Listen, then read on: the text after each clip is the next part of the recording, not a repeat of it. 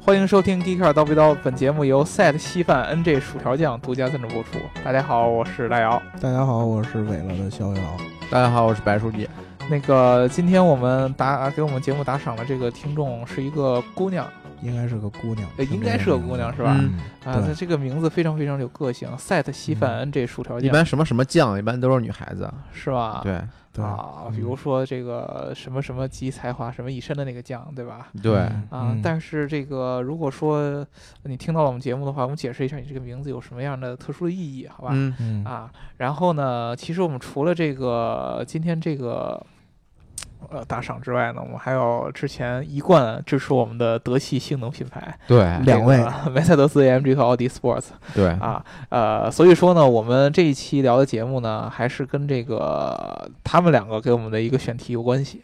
啊对，嗯呃，但是在这个聊聊节目正式开始之前，我们还得是跟大家说一下，最近这个北京呢疯狂的降温，嗯对吧？所以说呢，我们一直在节目当中啊、跟我互相 diss 的逍遥老师，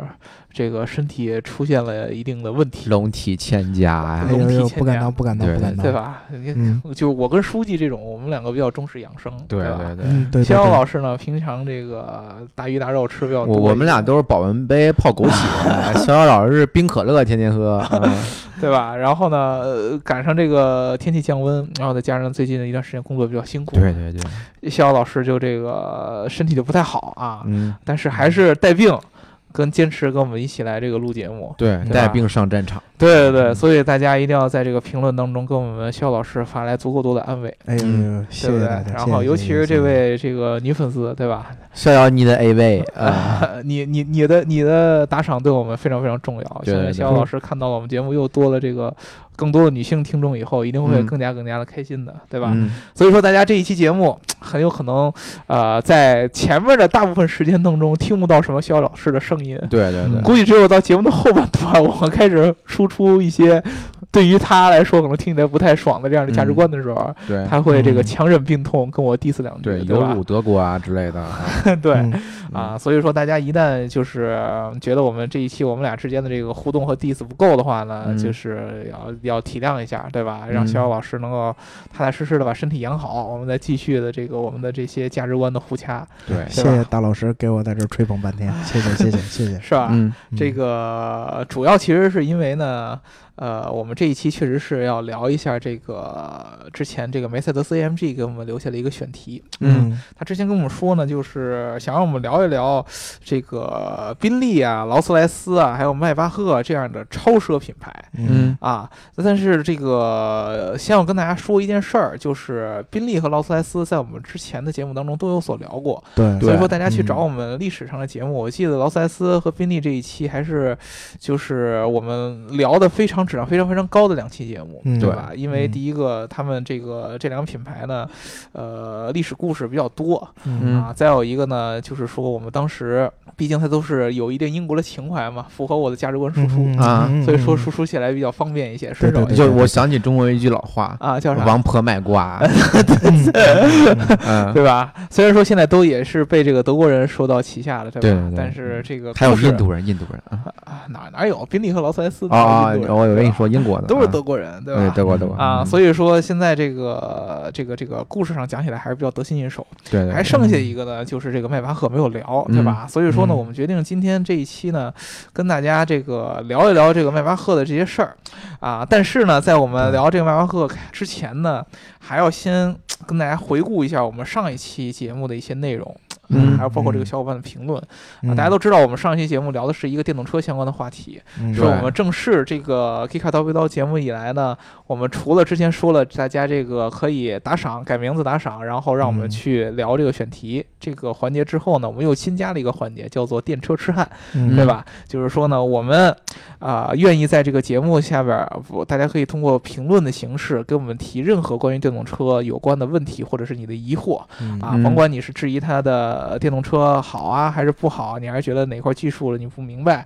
或者你就单纯觉得电动车不行、嗯，啊，你都可以把你的想法来告诉我们。我们还会是那句话，欢迎互喷。啊对，，欢迎互喷，嗯我们会用对我们的方式来解答你，对吧？嗯啊，，这个上一期呢，已经有很多的人跟我们发来了相关的问题。这个问题呢，我们会留在周日的节目当中给大家做解答。嗯，但是我看到了一位大哥啊，这个大哥的名字不一样，这个大哥的名字叫泡泡大衣哥，对大吧？衣哥，他给我们这个产出，我也不知道产出，应该是留了八条他自己对电动车的这个相关的理解嗯，啊。第一条呢，跟大家说一下，第一条就是说。按现在的计算，单辆电动车虽然排放比燃油车只少了一点儿，但全球可能不只是几亿辆车啊。他意思就是说呢，呃，我们之前上一期节目跟大家聊了，就是嗯电动车其实并不是那么那么的环保，相较于嗯现在的对燃油车。嗯但是呢，他的意思就是说，你一旦这个保有量上去了之后，每一部电动车都贡献一点点儿的这样的环保的这样的数据，积少成多，就会只要人人都献出，出一点爱，嗯对吧？嗯是这样的。对嗯然后第二个呢，他是说这个集中管理电厂排放比管理数亿辆燃油车容易太分多散太排多放。对对对，啊。他这个意思呢，就相当于我们每一个。呃，汽车由于有嗯这么多的汽车品牌，不同国家、不同政策也不太一样，所以说嗯你想把每一个机动车、汽车的这个排放都相应的下降是非常非常困难的。对比如说之前我们在中国其实一直一直这个怎么治理都没用的这些大型的这样的运输的卡车呀，嗯，啊，对他们的排量其实国家的规定早就已经提出来了。对对对，啊，但是嗯由于这些车辆在这个成本的考虑也好，还是这个具体使用啊需求上的考虑也好，他们可能出厂的时候是合格的，呃对。但是实际用起来的话就就貌合一样了。对嗯对，其实都是通过一些这个法外的一些手段来逃对对避了对这对个这个排放上的限制，所以说管起来非常嗯非常困难。嗯相反来说，你像这种电力系统、发电站，这个毕竟国家对它的管控还是相对你来直说接比较去让环保部的查那个发电站就行。啊对对对，相对来说管起来嗯从比较这容易。这用一句非常有政治色彩的话，就叫从源头上治理。啊对，从头抓嗯起。对对，对吧？啊，这是他阐述了第二个观点。第三个嗯呢，清洁能源在高速发展，排放会持续减少。啊，也就是说，他觉得可能现在电动车的技术其实也是刚刚起步，对吧？嗯越来对将来了以后，它的排放可能会进一步降低，对嗯比如说在发电过程当中，比如说在生产过程当中都对有可能。比如说，你像电池现在的技术，可能生产技术相对来说造成污染比较大， 嗯，但是将来比如说我们换了一个新的能源来生产这个电池的话，没准就不用这个挖矿什么嗯的。嗯，我觉对得吧这还得用一个非常长远的眼光来看这个问对题。对毕竟现在我国的百分之七十以上的电力都是烧煤嘛，对吧？对对，这个将来发电方式会有呃会有区别。第四嗯点，这个书记咱俩听着要不开心了。嗯他说马自达的这个这个创世蓝天的创始人说的是有一定道理的，嗯但是这个嗯格局太小。这个、啊呃燃油发动机距离极限其实已经并不远了啊，啊！如果还是这个固守在发这个燃油内这个燃油车上的话，它的发展潜力肯定是不如电动车的。嗯，这一点吧，我觉得见仁见智。嗯真的是见仁见智，因为呃，就像我们上一期节目说的，就是如果说一般人说这个发动机的潜力不够，我嗯觉得可能他有一点说大话。对，但是如果是创驰蓝天之父来说这句这话的这我就话信了，好吧？你你没法跟人家比， 对对，对谁？更懂发动机，对对对，嗯对啊吧毕？对竟我是学发动机科班出身的，我也不能 diss 他。啊对，嗯，创驰蓝天的技术我们还是很服的，真的是就在对发对就是最近几年来，就是在发动机领域，尤其是这种民用级别的这样的发动机领域，不是那嗯什么 F 一啊、乱七八糟的这些这嗯种嗯赛车领域内的，创驰蓝天我觉得是非常重要的一个技术，嗯也是非常非常出色的一个技术吧。嗯啊，第五点，中国强推电动，最主要的是摆脱原油依赖，这点非常致命。啊，嗯中国有非常有远见的这个核电计划，汽车产业弯道超车是其次，最最重要的才其实是这个能源的这么一个转换，这一点我特别特别的同意嗯啊。这个我记得之前、嗯这个我们聊这个。呃，应该是燃料电池，不是燃料电池，就生物燃料的时候，就曾经就跟大家说过，嗯能源才是一个国家的一个头等大事。对对对，嗯对吧？其实电和油之间最主要的根本就不是什么环保不环保，环保只是一堆企业说辞而已，对对对对对，对政府官员拿出来的一嗯个宣传的一个我们手只段看利益。对啊最核心的是利益上的一个一个一个一个争夺，能源是我们每个国家最重要的一个资源之一，对吧？嗯我们中国本来这个这个石油能源相对来来说，和我们的国家面积比来说是有一定缺乏的。对对对，如果我们不是有个大庆，对不对？嗯嗯啊，我们可能我们这个国家一直在这个石油呃能源上都是比较匮乏的，对它不像美国，美国相对来说比较发达，嗯，对吧美国主要也人也少，是吧？嗯对，而且我们中国呢人比较朴实，我们不太像那个其他的一些列强国家，对吧？上中东去插一刀子，嗯哎对，我们都是这个呃把我们的资源散到这个第三世界的，对一向我都是我。们是援建嘛，对吧？援建非 洲啊，对对对，我们对都是撒钱的，对啊对嗯撒资源的，很少往回揽资源。对嗯所以说，其实我们在这个资源上面的储备上呢，是要有一些提前的布局的。本来我们人就多，嗯耗资源就大。呃，我们这个最致命的这个资源上相对来说比较匮乏，有这个电动的这样的这样的一个应用出来以后，我们本来的国家在能源选择上会更多嗯啊。呃，第六个啊，无线充电建议关注这叫什么？WeTricity，宝马很快将基于这家的技术推出无线充电。啊，可能是个做技术的公司吧，啊，嗯这个其嗯实无线充电啊，我看到这个大家可能听起来比较比较比较抽象一点，嗯就是呃很多人听到无线充电想起来都是手机的那个无线充电，嗯对吧？就对是哎，最近嗯 iPhone 原我理也差不多应该。对，我也通过功率不一 NFJ 样那些东西加了一个电池板，然后你就对可以在上面充了嘛。对但是其实这个原理差不多，电动车也有。呃，如果说大家对这个无线充电的话题感兴趣，我们嗯其实也是对这个方面是有一些研究的，写了很多的文章、嗯啊。嗯大家向我提问，我们可以找这个书记啊或者明阳，我们一块儿再专门针对于无线充电来聊一期。对对对，嗯对对吧？这个上面确实有很多的这个讲究啊啊！第七个是中国锂矿资源非常丰富，先天就有发展电动车的基础，嗯这个其实是真的啊嗯啊。比如地说地大物博，这不是吹的啊。对对，嗯这个我们虽然说油上面的资源相对来说比较匮乏，但是我们矿多，嗯这个是实话。如果煤呀，煤我们就相对来说很多呀，嗯这个所以说你就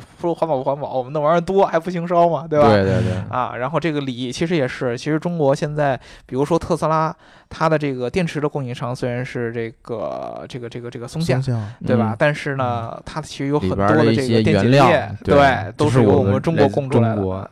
对吧？？嗯啊，所以说其实这个上面我们确实是有一些优势啊。他提的第八点也是最后一点，嗯电动车续航里程这两年发展还可以啊，EV 四百正在成为主流，折扣完也有三百多呢。啊，这个确实是，呃、e 嗯 v 啊，这个续航里程就像我们之前说的，它绝对不会只是我们最开始看到的一些电动车一百五、对二百对这个对样子，对不对？呃，相对来说呢，将来我觉得可能按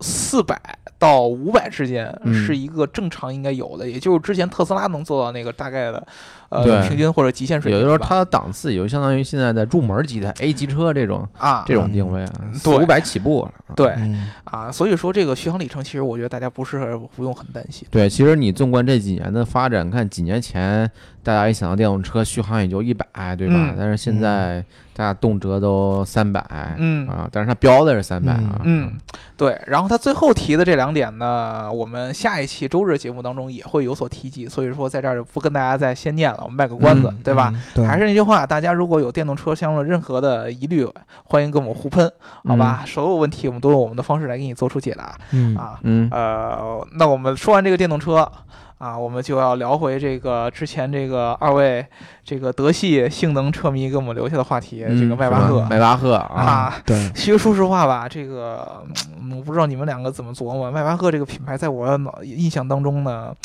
这个这个这个可以说比较无聊。啊，对，在我心中就是一个，就是为高端而生，但是不死不活的一个一个品牌。啊，对，嗯说实话，真的真的比较无聊。就是，呃，我记得之前 Top Gear 这个、嗯这个这个这个最早评迈巴赫的一款车，就迈巴赫那个那个品牌刚刚复活，嗯推出那个超长的那款 车，头根据这个曼哎啊 S 级往上再往上加长的。啊，嗯啊，然后当时这个 Top Gear 这个鼹鼠去评去这个德国评这款车，嗯他，说了一个很很有趣的一个定义，嗯嗯啊，就是说，如果说你像宾利、劳斯莱斯啊，包括兰博基尼这样的，嗯也是超车这样的车对对啊，兰博基尼可能都是超跑了，但是你像嗯宾利、劳斯莱斯这种超车的车，对，他们的出现是为了给所有人脸上带来笑容，就是你嗯看见这车或者你坐这车，你就挺高兴了，说哎呦嗯，觉得自己一下地位就上去了，是吧？？啊，迈巴赫这个车呢，就是专门为只能买得起这些的人带去乐趣的那样的一个一个一款车。嗯啊，也就是说呢，这个迈巴赫的这个整个的感觉，天生给人感觉就是很内敛的，对对嗯对，只有一个极少数的人，我买了它了以后，我上了车，体验了这个车上的一些细节，我才能体会到它的精髓所在。嗯，就是这个车你看上去不像那个宾利那么一看就是奢华，哎，一对看。啊，奔驰很多人不知道就以为是奔驰什么的，对嗯对，你比如说我们，如果我们是一个小孩儿的那种车迷，对吧？嗯，啊，你小孩很多小男孩都喜欢车，你家里边儿可能小时候贴了一些海报，对有可能有宾利的啊，有可能有的小孩喜欢那种就喜欢劳斯那样的，有喜欢有兰博基尼的，但是嗯哎对很少有小孩会贴个迈巴赫的海报 在在在墙上，对吧？嗯嗯啊，，这个是一个非常非常明显的一个一个一个一个区分。所以说呢，我们这一期这个节目聊迈巴赫的时候呢，可能没有那么多特别有意思的关于这个车本身的故事嗯啊，告诉给大家，反而是迈巴赫这个名字。嗯啊、比较有意思啊！我们嗯跟大家聊一聊迈巴赫这个名字啊，这个名字要从这个还是从德国说起嗯啊。其实大家现在都知道，迈巴赫是这个奔驰下边的一个，你说它是子品牌也好，对你说它是一个车型也好，你说它高是一端个车商型标也好，嗯，对吧？都都都行。但是其实迈巴赫这个品牌跟这个奔驰之间是有千丝万缕的联系的，对嗯可以说是本是同根生啊。迈巴赫其实就像很多其他的劳斯莱斯啊，包括宾利一样，它也是个人的名字。嗯对啊，这个具体指的应该是叫做威廉·迈巴赫，这个人出生在一八四六年，啊，是就一个呃大清朝 是这吧？咱中国还是大闭清，关锁国， 对啊？嗯吧？这个当时在德国已经是一个呃统一的一个工业强国，嗯，对？吧？对对对啊，当时呢，这个呃迈巴赫呢出生，这个威廉·迈巴赫出生在这个德国一个小镇的一个木匠的一个家庭。。啊，一般故事开头都是这样的 啊 对，嗯出生在一个怎样的家庭？对对对啊从小接触到了什么什么啊？ 哎，他他，但是他从小呢，其实这个家境生活比较贫寒，嗯嗯，嗯而且呢，嗯他其实在这个很小的年龄的时候遭遇到了不幸，在他十岁的时候，他母亲就去世了啊，嗯啊十三岁的时候，他的父亲也跟着去世嗯了。啊，所以说呢，他就变成了一个比较悲惨的一个孤儿。对对对，嗯所以说呢，当时他家里边其他亲戚呢，就是为了能够让他继续他的学业，十三岁嘛还是上学，嗯，所以说呢，嗯把他送到了一个当地一个慈善机构，由这个慈善机构负责呃负责资助和培养他。啊，当时这个孩子迈巴赫当时呢，显示出了惊人的天赋，在两个领域，第一个就是嗯机械啊，啊、第二个就是嗯数学啊嗯，这两个领域造就了就是天生的这样的工程师的一个基因了，哎，看来我这天生就不行 啊，是吧？啊不一样，嗯书记，你天生是从政的一个基因， 啊，啊对嗯对，写在了名字里。啊对，写在了名字里，嗯对不对？嗯啊，所以说当时其实这个懂得机械和懂得数学，就跟你现在懂得代码和懂得数学是一样的，对， 嗯对吧？？绝对是当时炙手可热的工程师。嗯而且迈巴赫呢，这个呃年少有大志，嗯对？吧？就是在这个十五岁的时候。就立志自己要成为一个工业设计相关的一个杰出的一个人才，想当工业设计师。嗯啊，所以说呢，他就在这个整个的这个慈善机构的这么一个资助下边，嗯然后呢，开启了自己的这么一个机械的这么一个工业的生涯。当对时这个整个慈善机构创始人，啊，在他这个迈巴赫十九岁的时候就已经觉得他是有能力在德国的工业领域去做出一番成就的。所以嗯说呢，他就找嗯到了自己一个认识的一个很熟的一个公司，让这个迈巴赫嗯过去做这个实习。嗯当时是做这个整个蒸汽轮机，当时还不是咱们现在想的那样发动机，啊蒸汽轮对机的一对个这个嗯设计师啊嗯去做这个实习。莱巴赫当时在这个公司的实习期间，积累了很多的一个这个实际工业的这样的项目经验，嗯，而且他结识了一个他人生当中特别重要的一个人，这个人叫做戴姆勒啊，怎么听着这么耳熟呢？嗯啊啊。大家都知道这个梅赛德斯奔驰是我们看到奔驰车的这个全称对，对吧？对但是它的母公司叫做戴姆勒奔驰，对，对吧？这个戴姆勒就是这个母公司戴姆勒奔驰的这个人，这个公司的创始人哦，啊。当时这个迈巴赫是十九岁，戴姆勒是三十一岁嗯啊，所以说呢，戴姆勒当时看到这个十九岁的小伙子，觉得特别特别喜欢。嗯哎呀，这个又机灵又聪明有又前途努力又肯干，很有前嗯途对啊。所以说呢，就把这个戴姆勒呃呃戴姆勒就把这个迈巴赫提拔为自己的助手啊。嗯，啊自己就成为了迈巴赫的一个导师啊，嗯迈巴赫也很愿意这个向戴姆勒学习，因为这是戴姆早勒年遇到了贵人呐，对，早年遇到了贵人啊，对吧？然后在二十三岁的时候，啊，嗯这个这个这个迈巴赫已算是学业有成了，嗯对对吧？然后呢，戴姆勒呢，当时正好在一个发动机公司工作啊就把这个迈巴赫呢招至了自己的这个公司的旗下嗯啊，专门去做这个发动机相关的工业设计。嗯啊当时他们管这职位叫制图师，就是专门画图的。对，画图因为师当年没有电脑嘛，没有只电能脑画图嗯啊，，所以说你这个其实你可以想象那会儿的机械这个工业设计师，你在机械、数学甚至于画画上面都得有很很大的对天对赋才对可以对。嗯它是非常非常非常难的一个职业，对吧？比嗯现在工程师还要困难。对对，嗯你现在很多工程师都是偏科的，你比如说有有会写写代码的，但不一定会交互，对吧？嗯啊，不会不会画图，对吧？你会交互对又不一定写代会会写代码对啊对，对，你会代码技术好，你数学又不行，那架构弄得不好，嗯，对吧？其实这个当时是德国是出现了一大批这样的一个人才，复合型人才，复合型人人才才啊，这个这些人其实奠定了德国工业的基础对。当时这个迈巴赫的这个整个的这个人生当中的贵人不断的出现，嗯因为你咱们刚才说了，戴姆勒把他招到了一个戴姆勒当时工作的这个公司的这个麾下，嗯这个公司它的创始人叫做奥托，奥怎古么斯听丁着也这么耳熟哎呢呀？啊，我们刚才在节目开始的时候聊到了创驰 蓝天，对吧对呀，啊嗯创驰蓝天它最主要的技术就是在两个发动机循环之间切换，一个对是这个阿特金森循环，另一个就就是是奥奥托托环。循环对对对，啊，这个奥托啊，这个尼古拉斯奥托就是当时奥托循环之父，发动啊机专家，发动机专家，啊他奠定了这个奥托循环，就是这个四个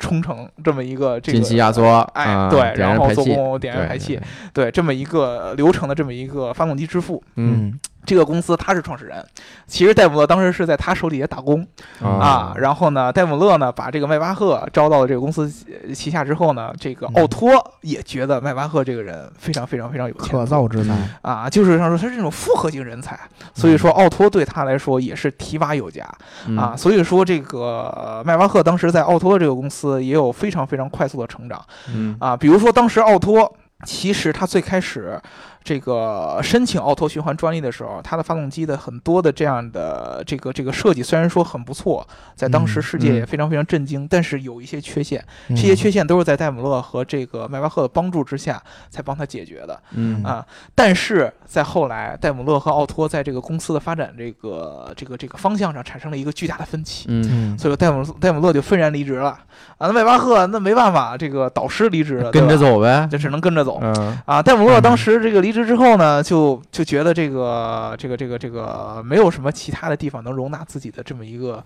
这么一个才华，对对吧？嗯所以毅然决然的选择在一个这个自己买的这么一个小工厂的旁边儿嗯这个做了一个搭了一套玻璃房子嗯啊。嗯这个玻璃房子为什么要搭玻璃的？是因为当时还没有那么有我们现在那种空调系统啊，车间啊。嗯哦为了确保散热啊，嗯确保啊凉爽，所以用了一个玻璃房子。在这个玻璃房子里边，和迈巴赫俩人儿就做了一个自己的车间，这个就是现在戴姆勒奔驰的一个最早的一个前身嗯，啊。这个公司其实当时最开始只有他们两个人，他们两个就天天在这个玻璃合房着子就是一小作坊，就一小嗯作包坊，在 公司嗯对，在这个车间里边去鼓捣这个、呃发动机。嗯在嗯一八八五年的时候，他们两个鼓捣出了一台这个内燃机嗯啊。嗯这台内燃机呢，当时呃就是他们两个把他们装在了一个这个自行车上，而且还是一个木质的自行车， 嗯嗯然后就变成了现在摩托车的一个雏形嗯啊。然后这个迈巴赫当时还骑着这辆他们自己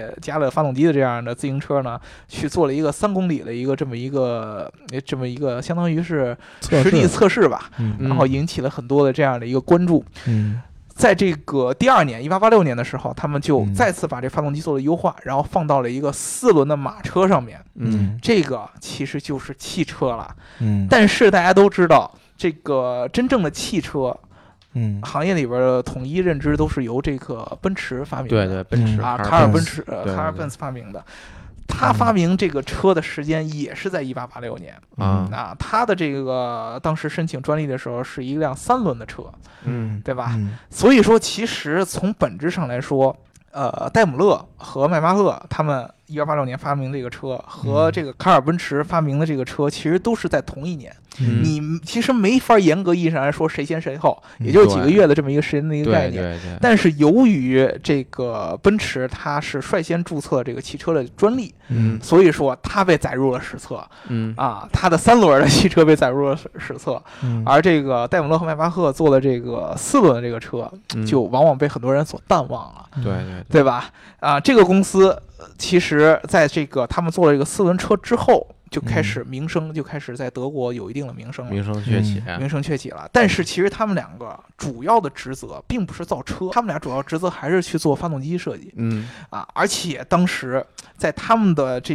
个公司业务在有一定增长的时候。嗯这个呃他们就看到了一个问题，就是当时其实，在德国这个、呃国家的内部，你真正嗯能用到这个汽车的，呃，能能用到发动机的领域，不只是汽车，对，嗯有很多各种各样的领域，嗯对吧？比如说轮船，对啊嗯，比如说当时最早还有这个飞行器，嗯对，对吧？比如说以前德国其实特别有名的叫齐柏林飞艇，嗯对吧？这些东西其实都会用到发动机，他们对其实在这个各个领域都是有所建树的。嗯但是呢，就是这两个人由于过于工程师的这么一个思维，导致他们公司的这个经营和财政状况一直不是很好嗯，啊。直到后来，在这个一战之前的时候，嗯有两个这个有两个这个这个这个这个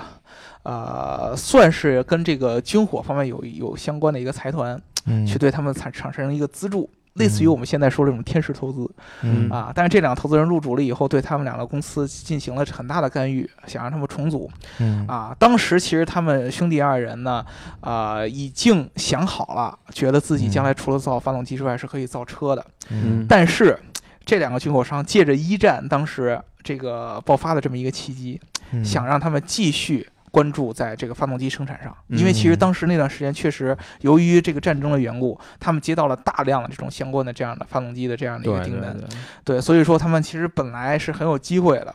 但是呢，嗯没有办法。这个跟这个原来的这个这个这个这个，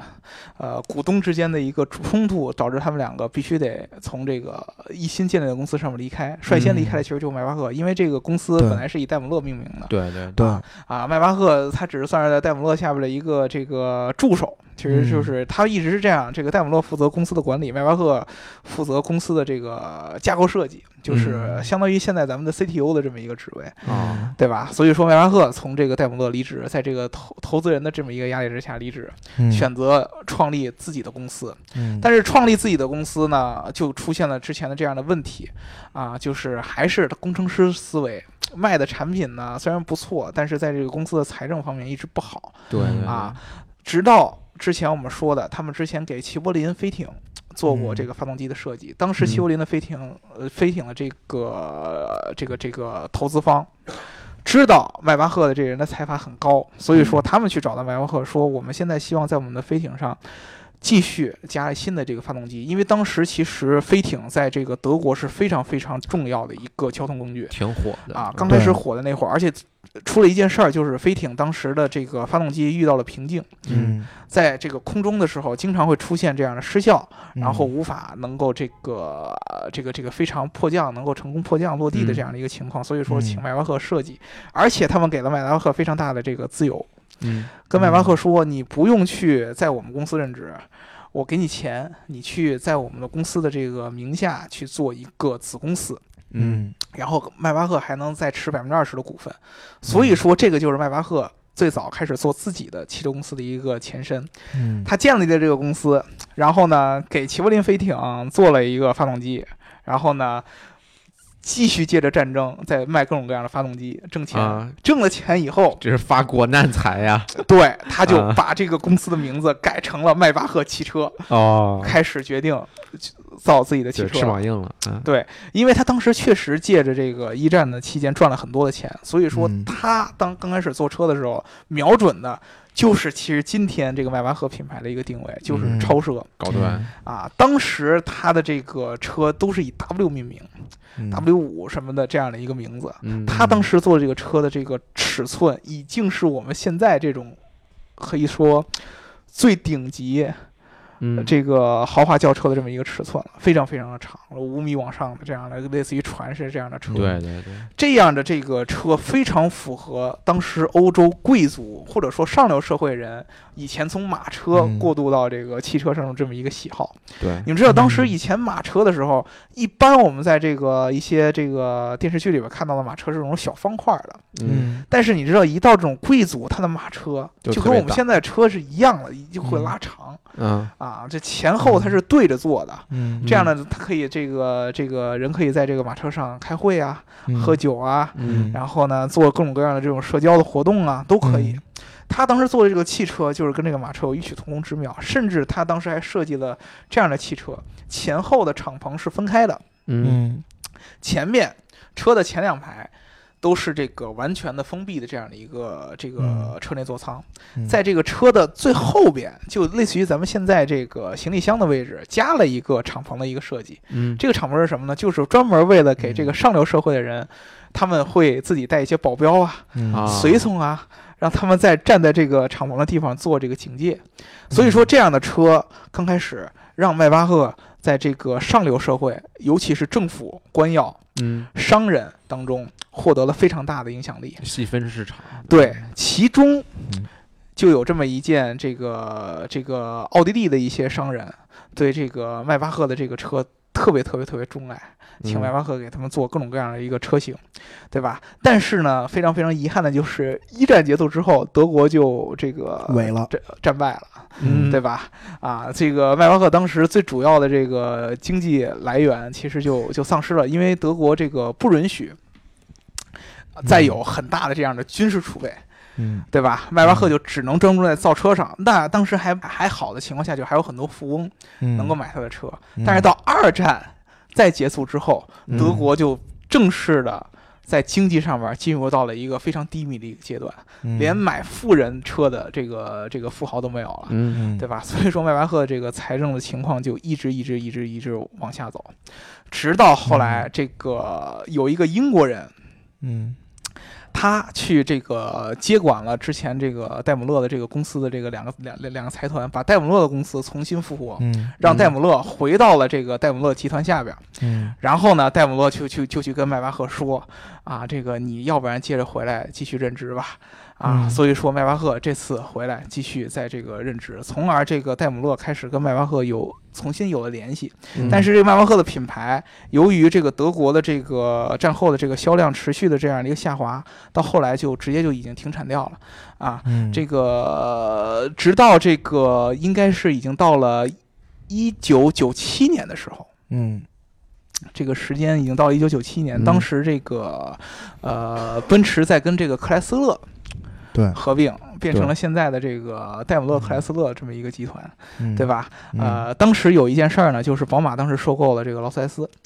对对吧？对，呃，这个作为这个德国同样精品的这个奔驰，当时就觉得，呃，感受到了很大的压力嗯啊。那么宝马收购了劳斯莱斯，奔驰那么在超奢品上一定要也有相关的这找么个一竞品个这个这嗯个布局才行嗯嗯啊。所以说当时奔驰就想到了自己这个原先有的这么一个迈巴赫的这么一个品牌，决定把它复活。嗯当时复活的两个车型，一个叫五七，一个叫六二嗯啊，两个其实都是当时这个奔驰 S 级的一个再向上升。嗯啊，所以说这个为什么要叫五七和六二呢？因为这个五七和六二是他们整个这两款车的车型的这样总长度。一个五米七，一个六米二，对啊，都是啊四舍五入的啊。好像我见过早期的迈巴赫就挂黄牌那种，可能呃对就是超过六米的那个 车，对，这个车什么概念？六米二的这个迈巴赫，这个最长版的这个迈巴赫，当时的轴距已经达到三米八以上，嗯比现在的这个最长的一个奔驰的 S 级还要再长出六十多厘米，嗯对吧？这个这个尺寸已经非常非常非常的惊人了。嗯而且当时这个迈巴赫的价格也是非常非常的炸舌，嗯同样是来自于奔驰的 S 级，它的价格要比正常的一样顶配的 S 级要贵出三倍以上嗯啊，嗯所以说当时就很多很多人很纳闷儿，这个 S 呃真这有人买这个迈哎嗯巴赫到底有没有人买？啊，嗯事实上证明，确实买的人很少很少很嗯少嗯啊。在当时这两个车型上市之后，劳斯莱斯平均每年可以卖出两千多辆，嗯嗯迈巴赫平均每年只能卖出一百多辆啊，啊，这个销量相差距是非常非常非常远的。物以稀为贵嘛，对啊吧？这个这个感觉就特别特别像，你知道之前之前大众做那个辉腾，嗯对啊，嗯对吧？这个当时听说辉腾就是皮耶希老爷子，大众粉丝心中永远的痛，这个这个从这个一线上退下来以后呢，嗯就想要这个完成自己的梦想，对吧？嗯造一辆完美的汽车。嗯但是呢，实际上这个非常非常非常的遗憾的就是它根本就造出来这辆车以后，居然没有人来买，因为都嗯对大家都觉得是一个大号的帕萨特，对吧？嗯 对，对真有人买系列，嗯，对，这个迈巴赫也是一样的。虽然说它这个车上车当中无数的细节，包括它这么长的这样的一个轴距，让后排有充足的空间，可以隐藏无数无数细致入微的小玩具。比嗯如说，它的后排配备了这个专门的这样的酒杯，专嗯门的这样的存酒的地方，对对对？吧？然后。还有，当时就可以设置这种无线的耳机和前面的这个驾驶驾驶员后座上的这个屏幕做联动，科技感最早嗯科的技科感非技常感非常强，它是把这个嗯科技感和这个奢华感，什么木头啊、什么皮革呀、这些，嗯非常非常极致的结合在了一起，所以卖出这么贵。但是实际上就是由于它过于内敛，以嗯，及和 S 级无法充分分隔开的这么一个造型，嗯，对对，长得基本就一样才行，让人就是对它的冲动实在是提不起劲儿来，对对吧？你知道，呃，劳斯莱斯和宾利虽然说都是被这个德国品牌收购，对吧？宾利被大众。嗯，嗯啊，这个劳斯莱斯现在是宝马，他们也确实是从这个相应的这个德国品品牌的这个平台上面获得了很多的这个技术嗯以及对这个零部件的支持。对但是外如壳没变，你把这个车拿出来，它跟奔驰和大呃，它跟这个宝马和大众还是有很本质的外观的区别的。对嗯对吧？你也能看出来，它还是辆宾利，你也能看出来，它还是辆劳斯莱斯。嗯而且，毕竟他们这两个品牌起码是在持续出车的，虽然说嗯现在是被奔驰收购，不是不，现在是被德国品牌收购，但是起码之前几年还是在持续出车的。嗯迈巴赫第一个，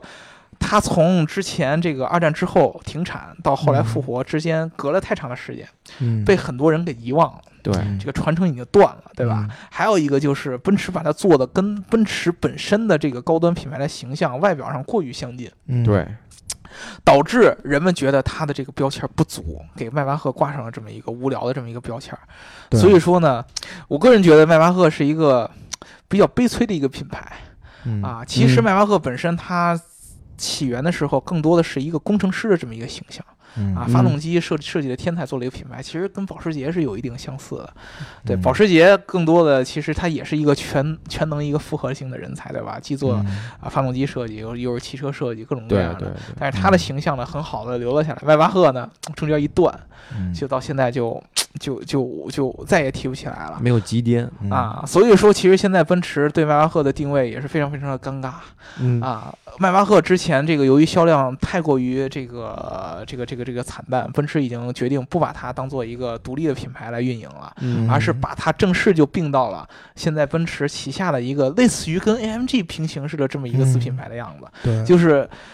奔驰的 S 级往上都会有个迈巴赫的版本，对对吧？现在是这样，对那个这上面你除了迈巴赫里个字母之外，你还能看到奔驰的标。嗯以前迈巴赫刚开始出来的时候是没有奔驰的标在上面对的，两个嗯一个 M 呃，这个嗯对一个大两个 M， M 现在这个呃两个 M 叠在一起的这么一个啊感觉。对现在迈巴赫就变成了奔驰下边一个附属的一个标签儿，就嗯跟你们看到奔驰下边又可以加个 M- AMG 一个东西一样，嗯变成这么一个存在。嗯所以说，其实相对来说，迈巴赫的现在在这个超奢品里边，这个品牌的知名度的地位，相较于你像宾利、劳斯莱斯的知名度比它，是肯定还是要差很多的。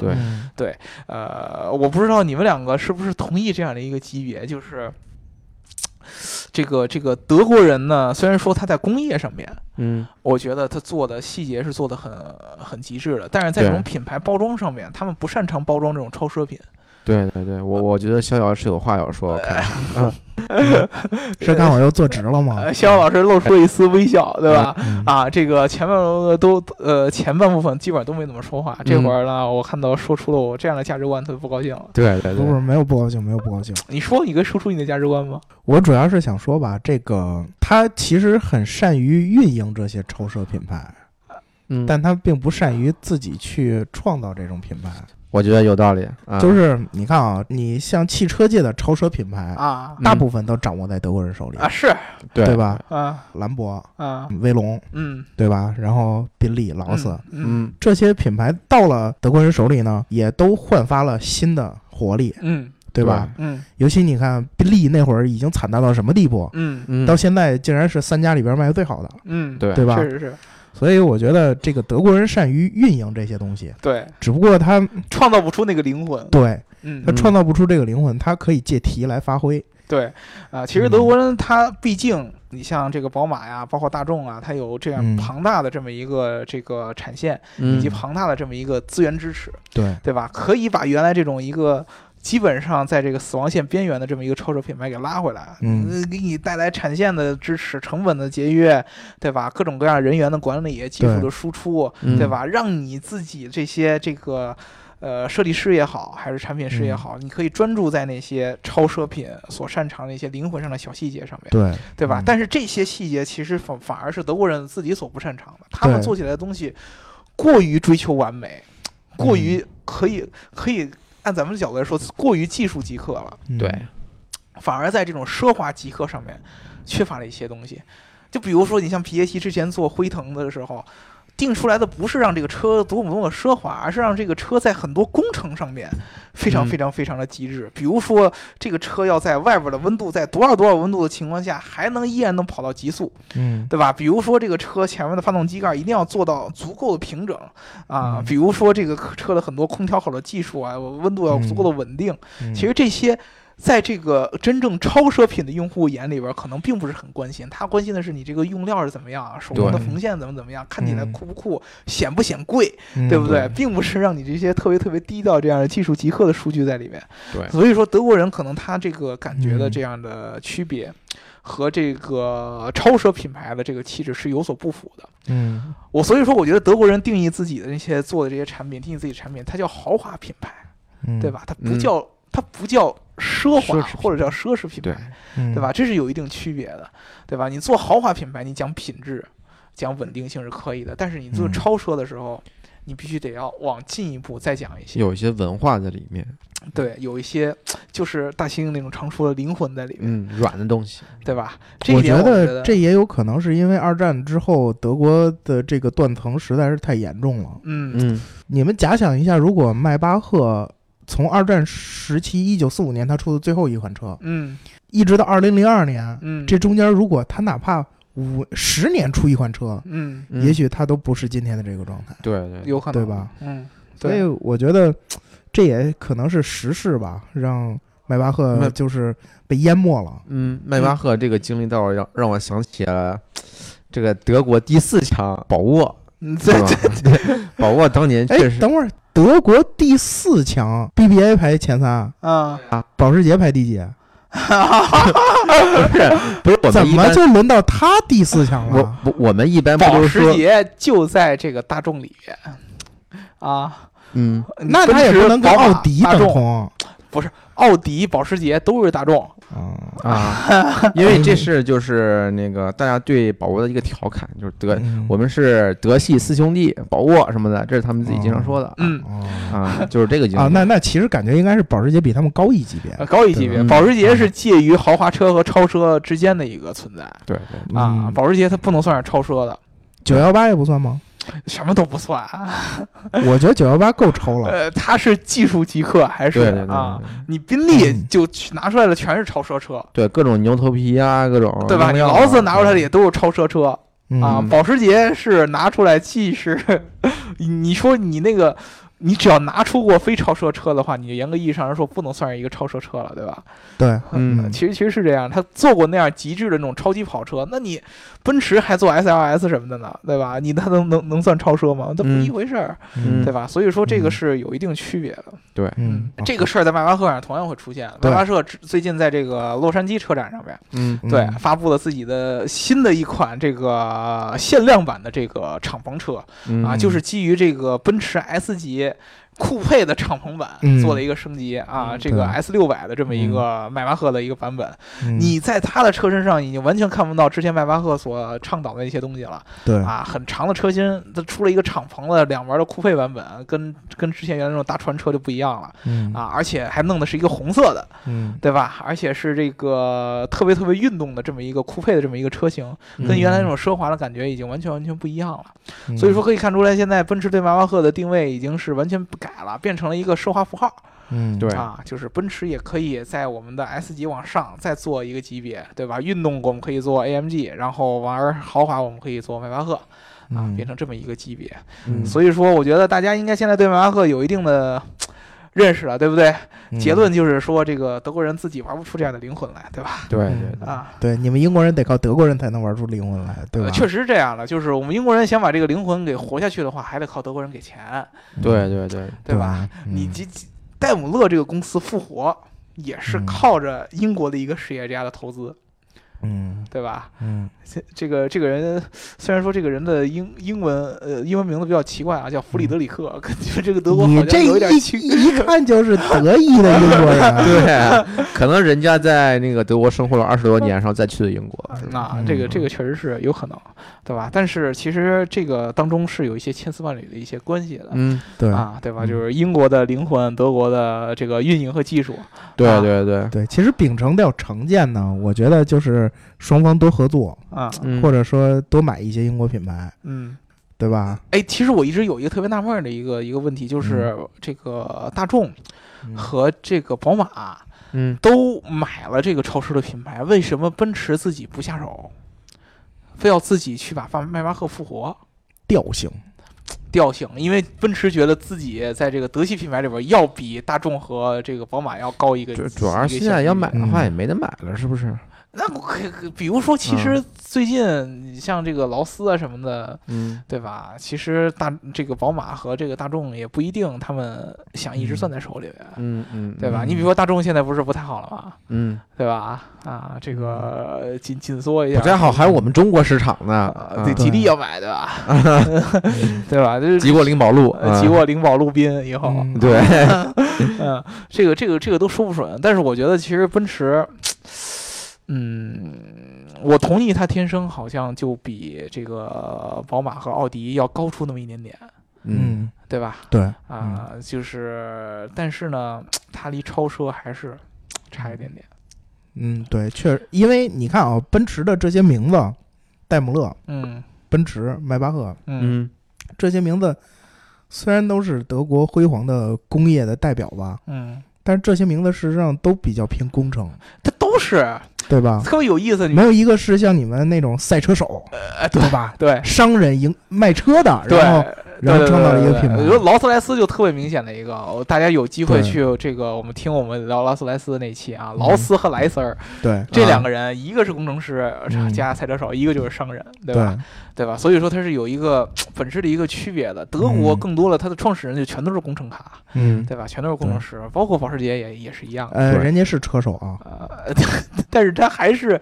先是一个传奇的一个工程师，再是车手，但是他的思维还是工程师的那思对维。，他的思维还是对工程师的思维，对吧？嗯啊，我不知道这个大家对于这个德系品牌这个超车这个这个这个这个领域的建树是怎么看的啊？如果你们嗯有自己的看法呢，欢迎留言跟我们互动。对对？吧？然后，如果你们还有这个相关的故事想让我们聊的话，还是同样的这样的一个呃规矩啊，改自己的名字，然后给我们打赏今天这个赞助商呢，建议咱们聊那个兰博基尼啊 Aventador 七五零 SV，啊！这个、哦这个车型，其实我跟你说实话，能找到信息其实不多，国内没有见着嘛，最主要的就是。哎，地库啊，咱们地库那辆大绿牛就是咱们那地库是是是是七五零吗？对，是那辆七五零 SV。那行，我们你呃我哪天咱们在车边上蹲一天，改天我看们下去车主看看什么时候就行出了来。下一天观观观摩一下，对对吧哎，那那我我下班得晚点走，啊啊这这车是我的，是吧？啊，哎呦大家呀！发现我开哎的呦，你这个，啊嗯我跟你对说，对你你说这句话，你又政治生涯就断送了。 对对对对对，